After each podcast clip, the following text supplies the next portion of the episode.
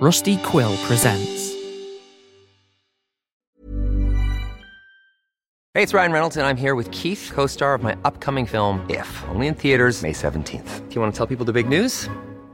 All right, I'll do it. Sign up now and you'll get unlimited for $15 a month in six months of Paramount Plus Essential Plan on us. Mintmobile.com slash switch. Upfront payment of $45 equivalent to $15 per month. Unlimited over 40 gigabytes per month. Face lower speeds. Videos at 480p. Active Mint customers by 531.24 get six months of Paramount Plus Essential Plan. Auto renews after six months. Offer ends May 31st, 2024. Separate Paramount Plus registration required. Terms and conditions apply if rated PG. Ryan Reynolds here from Mint Mobile.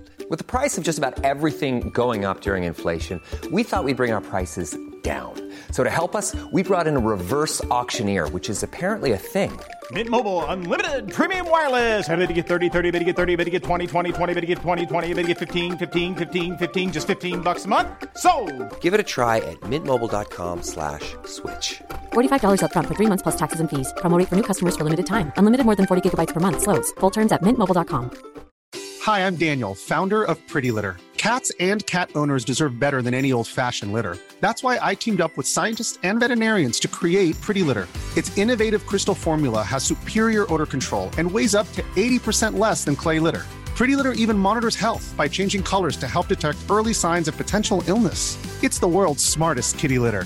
Go to prettylitter.com and use code ACAST for 20% off your first order and a free cat toy. Terms and conditions apply. See site for details.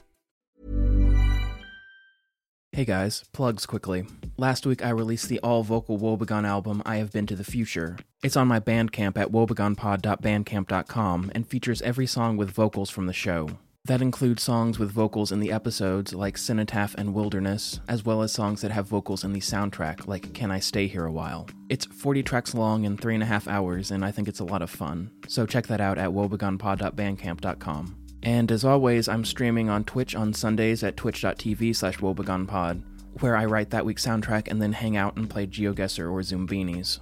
And this is the part of the plug that I've rehearsed so much that I can just turn my brain off. If you like the show, you can support me on Patreon at patreon.com slash woe underscore begone, where you can get early access to ad-free episodes, instrumental soundtracks, Q&As, director's commentaries, postcards, and more. On my deathbed, I will be saying early access to episodes, instrumental soundtracks, Q&As, director's commentaries, and more. And my family will be like, we don't know what a podcast is, old man, time to die.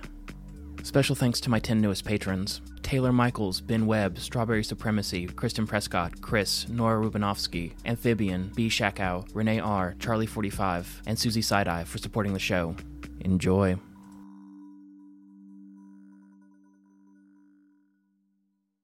I don't suppose that Michael said anything to you, did he? The bags under Mike's eyes were darker than they had been the night before. It was the next morning for me, but I got the distinct impression that more time had passed for him. He had seemed content for once, having spent the day at base with us. He thought that he had finally wrangled Michael and all of his inflamed protective instincts. The night was cool and calm. We could breathe freely. And then the next morning, like clockwork, there was no Michael to be found. Neither Mike nor I were surprised, merely frustrated. He gave me that spiel about not being around forever, I replied. But that was it. He went right back to being the life of the party. I don't think that he said anything to anyone about leaving. I knew this was gonna happen. Ever since he started traveling without telling me where he was going. Mike sighed and kicked at the grass in front of him. He always came back before morning, though, no matter how long he was gone. Something happened. He got himself into something that he can't get out of. I can feel it. Took the calculator with him, too, so I can't even check where he went. Can't you just. I don't know, go back to last night and follow him around until he travels and stop him? I asked. I already tried that. It didn't work, Mike said. Didn't work? He had to leave from some point in space and time, right? He was here watching Butch Cassidy and the Sundance Kid with us all night. We didn't lose track of him. So why can't you just track him from there or go back and warn us? I don't know why I can't, but I can't. I don't understand how it works, Mike said. There's some sort of trap that prevents any sort of correction.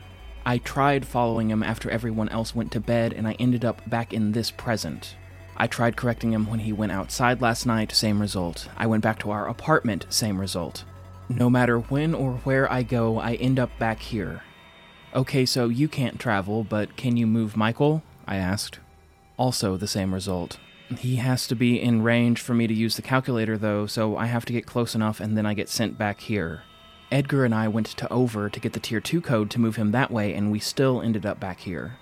Mike put his hands behind his head, looked up at the sky, and breathed deeply. We are being actively monitored. Someone is watching me in real time and correcting my corrections on the fly. Do you think that it's Mustard Seed? I asked. Mustard Seed is definitely watching us, so could be the case, Mike said. But we're the only ones that only have these dinky calculators with a limited range. It could be anyone. Over has the security system. The Flintites have a similar technology in their compound. We got these things off of those arbiters, but I think that they're just field instruments. Ty is the head of the arbiters after all, so they have access to anything that he does. And yes, Mustard Seed also seems to have this ability. Being the only mom and pop time travel shop comes with its drawbacks. You're making it sound like there's no way to figure out who took him, I replied. I'm not even sure that somebody took him. I think this might all be on Michael, Mike said.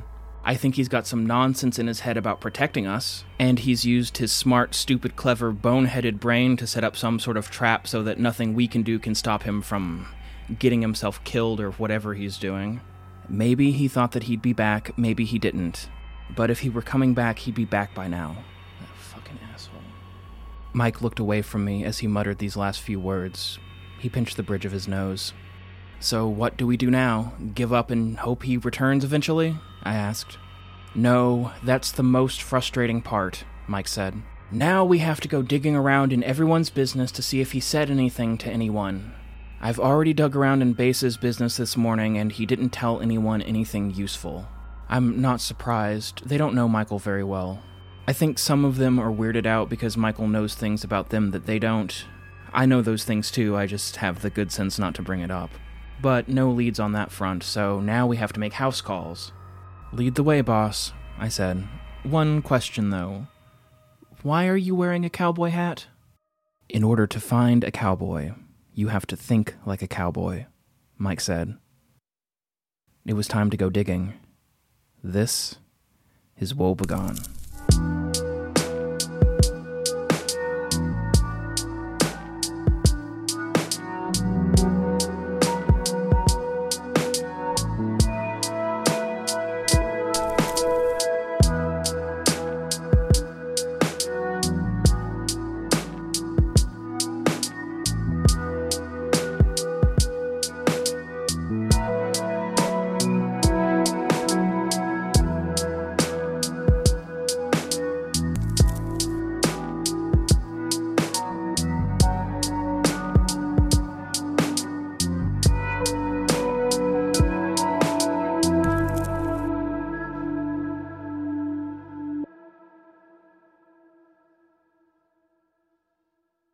Boris's apartment on the first floor of the building was much more spacious and well decorated than Mike and Michael's apartment, but it still felt like an apartment in a rundown Latvian apartment building.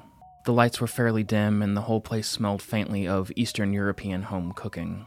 Boris beckoned us in kindly and served us tea from a samovar without asking if we wanted some. I drank the tea politely, despite not liking tea very much at all. Bruno brushed against our legs as we took a seat on the couch. Boris sat in an expensive looking recliner across from us. The walls of the living room were decorated with various taxidermied animals a roe deer, waterfowl, even a turkey, which Boris must have traveled to America in order to harvest. There was a stuffed boar's head on the mantel, almost identical to the one that Michael had commissioned. So, where is Michael? Your cowboy hat cannot fool me. I know you are Mike, Boris said. Strap in, we're doing accents this episode. Do not think I know you, he said, pointing at me. But I am not type for questions. If Mike trusts you, I trust you. I appreciate that, I said. Michael's why we're here, Mike explained. He's missing and we don't have any clue where he's run off to. Well, did you call police? Boris asked. There was a pregnant pause where Mike and I were trying to figure out how to explain that the police wouldn't be any help here. Then Boris let out a raucous laugh. I am joking. I am joking. You did not call police. I say I am not type for questions. Police are, eh? You understand, Mike said. Michael. I adore Michael. I take him to woods, show him bear. I tell him there is bear, but he says he needs to see, so I show him bear. My ears pricked up at the word bear. Ty had told me that bears were extinct in Latvia. In fact, I had looked it up to make sure that he knew what he was talking about. Boris took Michael out to the woods to show him a bear? He watch Pop Bruno so I can run errands. He shoot rifle with me. That's how I got boar on wall. You have one too, yes? Boris leaned forward in his recliner. But Michael is cowboy. Whatever it is, I am not asking questions about. Uh, it gets him hurt. In my experience, someone who won't talk about past or work is either assassin or insurance agent or maybe landlord. Whatever he is doing, he is not raising cattle like true cowboy, not in your apartment. He is putting himself in line of fire. Has he said anything to you recently, like about what he was up to, or maybe he was planning a trip somewhere? Mike asked. Two days ago, he come to me strange. He looked, uh, did, uh, did someone die? Not exactly, I said. He handed me envelope with 10,000 euro. He said thank you for waiving rent, but he was making it up to me. Said to make sure that Mike did not have to pay rent for a very long time. He told me to pay Mike for watching Bruno and do not let him use that money for rent. Then we talk about little things and he brighten up. We talk about hunting and movies and I invite him to a bar next week and he agreed. And then we hugged goodbye. I plan to sneak money back to him, but now you say he is gone. Right, we haven't seen him since last night. He didn't say anything about going anywhere, did he? Mike asked. No. Well, Boris bit his lower lip in thought. He said, Thank you for taking me to Bear. Uh, he said he wanted to go back to Forest. I, I cannot remember. He did not say that he was going, but he said it's strange. Like he meant something that I did not know about. Do you think that he went to go see Bear?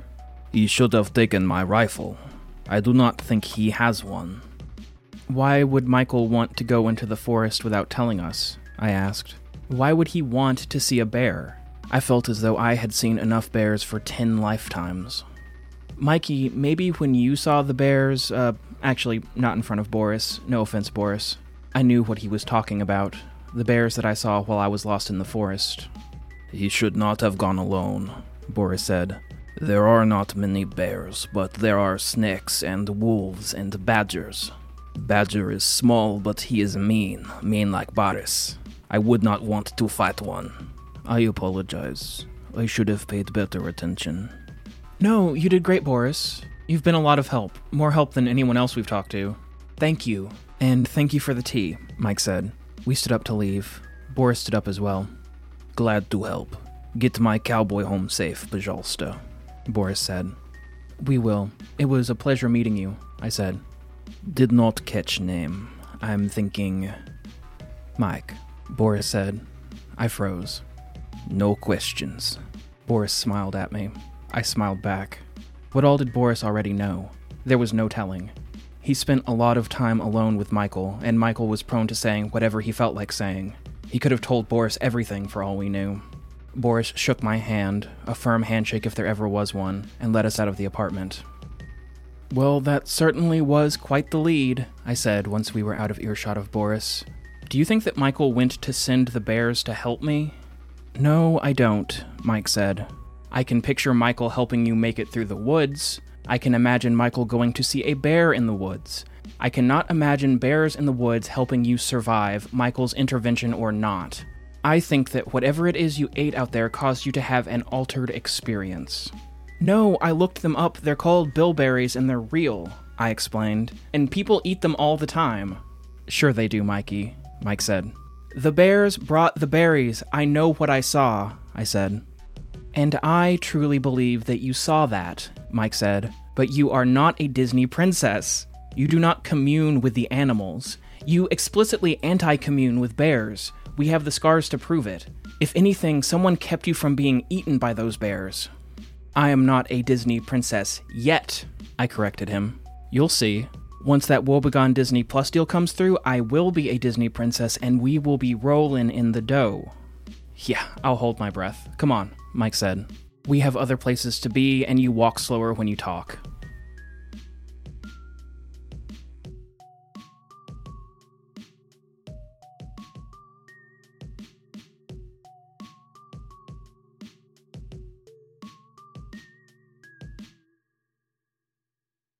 I felt disgusting sitting at Matt's kitchen table. There was so much violence that had happened over this very table, and I was responsible for all of it. The smell of the kitchen brought back unwanted sense memories. I had made an uneasy peace with what had happened there, but Mustard Seed had sent a recording of the fourth challenge to Matt and had driven everything back up to the surface. I wanted to beg for Matt's forgiveness, but that wasn't why we were there. He had already seemed to have forgiven me, and there was other business to attend to. I could see some conflict on Mike's face as well, a resting posture that subtly conveyed discomfort. Matt was the first one to break the uncomfortable silence. Well, if it isn't Mike Walters, the constant enigma himself, Matt said. What a fortuitous time for a visit. Last time you were here, you came with the cowboy, but this one is. my time period, Mike, right? He asked, pointing to me. I go by Mikey, to keep things straight, I said. Michael is the reason that we're here, actually, Mike said. He's gone missing, and nobody at base has any clue as to where he went, so we're reaching out to people. We were hoping that you had heard from him? No. The last time that I heard from him was when the two of you showed up on your way home from Alaska. Does this have to do with mustard seed? He asked. We don't know yet, Mike explained. But didn't Michael come here when you. I cut Mike off. That didn't happen, I said. Something that I don't want to know about, I presume? Matt asked. Exactly, I replied. Then I don't want to know about it, Matt said. I'm sorry that I can't help you with Michael. The Mike Walters enigma gets more complicated every day, it seems.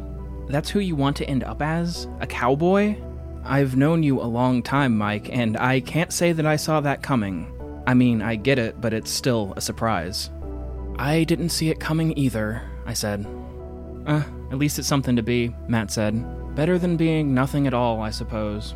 I tried that for a while. Not very rewarding. Edgar likes the cowboy thing, I admitted. There it is, Matt said. The puzzle pieces fit together perfectly. I was just missing the one piece. Hey, uh, speaking of you and Edgar and puzzle pieces, uh, I've got another one that you can solve for me. What? It involves Edgar? I asked. Here, let's just go into the other room and I'll show you, he said. We stood up and left the kitchen for the living room. I was overjoyed to be out of the kitchen. The living room was just as I had remembered from when I stayed at Matt's house before I got kidnapped by the Flinchites. It was comforting seeing it again. The three of us squeezed onto the small sofa in the room, there was just enough space for all three of us without being majorly uncomfortable. Matt turned on the television. You guys are lucky that I'm one of the only people left on Earth who still pays for cable, Matt said. I think about canceling it all the time, but I keep it for football and hockey. But I had it on in the background the other day, and I managed to catch something that might interest you. I assume that you don't know about it already, or you would have brought it up by now. I thought that that's why you were here until you brought up Michael. Matt was menuing through DVR menus as he spoke. He finally found what he was looking for a recording of the 11 o'clock news. And now you're wondering why I was recording the news that evening, and the answer is that I wasn't. They reran the same segment later that evening, thank God, because you're gonna want to see this.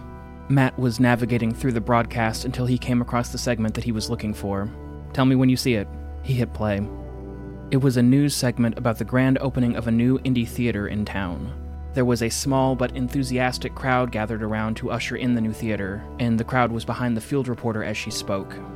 You see it, right? Matt asked. Of course I saw it. In the second row of spectators, there they were, or rather, there we were Mike and Edgar, there to see the launch of a brand new movie theater in British Columbia, Canada. That's not either of you, is it? Matt asked. If you had been in town, you would have dropped by and said hello, or at least mentioned that you were going to be out this way. And you definitely would have said something about it when you got here today. He was right. It wasn't either of us. Who are they? I asked. They appear to be Mike and Edgar, Matt said. Unhelpful, I replied. Where did they come from? We didn't authorize them. I'd know about that. They look like you and your Edgar, like they're from your time, Mike said. Look at the mic. I've been roughed up pretty bad since then, so if it were me, you'd be able to see it, even from this far away. That is a mic that is much closer to this time period. An escaped Mikey from the compound? I asked. Why wouldn't an escaped Mikey contact the base? Mike asked. Well, the other escaped Mikeys got killed by Michael, I replied. Maybe that has something to do with it? Matt's eyes widened as I explained this, but there was no time to fill him in. Still, that doesn't explain the Edgar, Mike replied. The Edgar in the compound is older. According to Alaska Mikey, the Edgar in the compound has a wedding ring. I would be able to tell the difference between my Edgar and yours. They are closer in time to you and your Edgar, and you say that it's not you. Of course it's not me, I said. Why would I hide this from either of you? Matt's right. If I was in town, I would have said something to him. I know that mustard seed got us a little bent out of shape, but I thought we talked that out. We did, Matt said. So I have nothing to hide and no reason to lie. That isn't me, I said. So we're back to square one. Who are they and what are they doing? Mike asked. They appear to be enjoying an independent cinema experience, Matt said. Sounds like me, which means that Mike dragged Edgar to it, I said. But why Vancouver? To send some sort of message through Matt? Mike didn't sound sure of himself. Or to enjoy an independent cinema experience, Matt said. You said that already, I said. But you didn't take me seriously, Matt replied. Is there something to seriously consider? I asked. Look at them, Matt said. Mike is wearing a Hawaiian shirt. Edgar is. Well, he's well dressed, but he looks casual. Edgar's actually not that well dressed. He can just make anything look good, Mike said. It's sort of aggravating. We'll go to a thrift shop and he'll be all like, Isn't this shirt cute? And it really isn't. It just looks good on him because he can wear anything and pull it off. Meanwhile, I come home with two shirts that make me look like a slob and that I only wear on laundry day. Point being, Matt continued, they do not appear to be there on business, they're on vacation. I could see that, Mike said. But who? Who are they? Where did they come from? I asked. Mike, Overmike and Ovedker are still at Over, right? They were as of this morning, Mike replied. Edgar and I planned our trip out there around their schedule so as not to bother them. They don't know that Michael is missing and we didn't want to fill them in. Then I am entirely out of ideas, I said. Should we go look for them? Matt asked. Wouldn't that be difficult without some sort of lead? Mike asked. Well, Vancouver's got about 700,000 people in it, Matt said. If we start knocking on doors today, we should be able to find them before we die of old age. Or you could use your little time travel thingy and just go to the movie theater opening. I think that this needs to go on the to do list, guys, I said. As much as I would like to get to the bottom of it, the clock is ticking on Michael. The first 48 hours after someone goes missing are crucial, at least in normal non time travel scenarios. You guys are going to take me on the Mystery Mike adventure, right? Matt asked. I never get to go on your adventures, and I'm the one that found them. It's dangerous, Matt, Mike said. I know that it's dangerous, but if Anne gets to go on these missions, then I should be able to, Matt said. Mike huffed. Fine. We'll have Michael back by then anyway. Shouldn't be the most dangerous trip we've taken. Matt smiled. It's settled then. Glad you rolled over easy. I've been thinking about it ever since I recorded the clip. Matt, this might be a silly question, but do you want to work for base? I asked. Me? Oh, no, Matt said. I'm settled in pretty firmly here in Vancouver. I couldn't just up and move. I just recently convinced the city not to condemn the house. It would be a shame to move out after all that hard work. We'll talk to base about it when we get back, I said. If you wouldn't mind, Matt said. Well, we best get going, Mike said, standing up from the couch. It has been enlightening, Matt, but we have one more place to get to before we're done for the day. Matt and I stood up as well. We do? I asked. Who? We've talked to everyone who's ever known Michael. I guess it's going to be a surprise then, Mike said. Matt, see if you can find the mystery Mike in the present for us, if you don't mind. It would be better not to have to travel to them. It gives us more options as to how to handle it. We'll be back for that after we find Michael. My first order from the base, Matt said and winked. We said our goodbyes. Matt led us out of the house, and we were off to the next contact.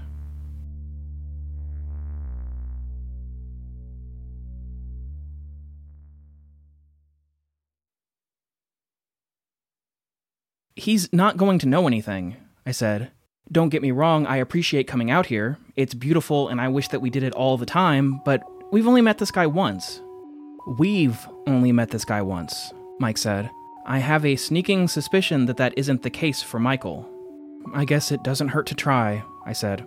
Wait, is this why you wore the cowboy hat all day? Yep, Mike said. You didn't have to wear it all day, you could have just worn it here, I said, well, we would have had to go back to the apartment to get it, and it would have been a whole thing, Mike said. All right, enough sightseeing. Let's head in. The saloon doors of the Sidewinder creaked as they swung open. We were met with the dim interior of the saloon, the clack of pool balls, blues rock playing from the jukebox. We found the nearest bar stools and bellied up to the bar. What can I get for you, gentlemen? August asked without looking up. Hi, August, I said. August looked up at us. Oh, he said. You two, Mike and Mikey. He paused a moment, looking past us into space. You fellas are looking for Michael, ain't ya? Do you know where he is? Mike asked. I don't, August said. But if I tell you what he told me, I think you will.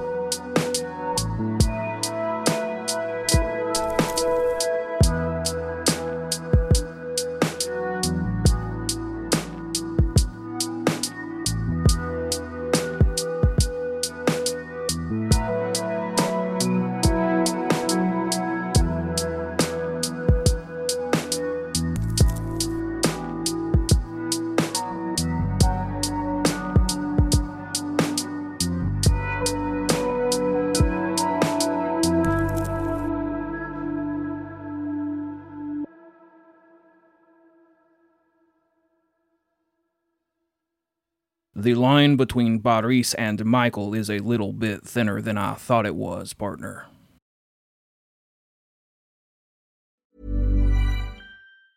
Hi, I'm Daniel, founder of Pretty Litter. Did you know cats tend to hide symptoms of sickness and pain? I learned this the hard way after losing my cat, Gingy. So I created Pretty Litter, a health monitoring litter that helps detect early signs of illness by changing colors, saving you money and potentially your cat's life. Pretty Litter is veterinarian developed, and it's the easiest way to keep tabs on your fur baby's health right at home. Go to prettylitter.com and use code ACAST for 20% off your first order and a free cat toy. Terms and conditions apply. See site for details.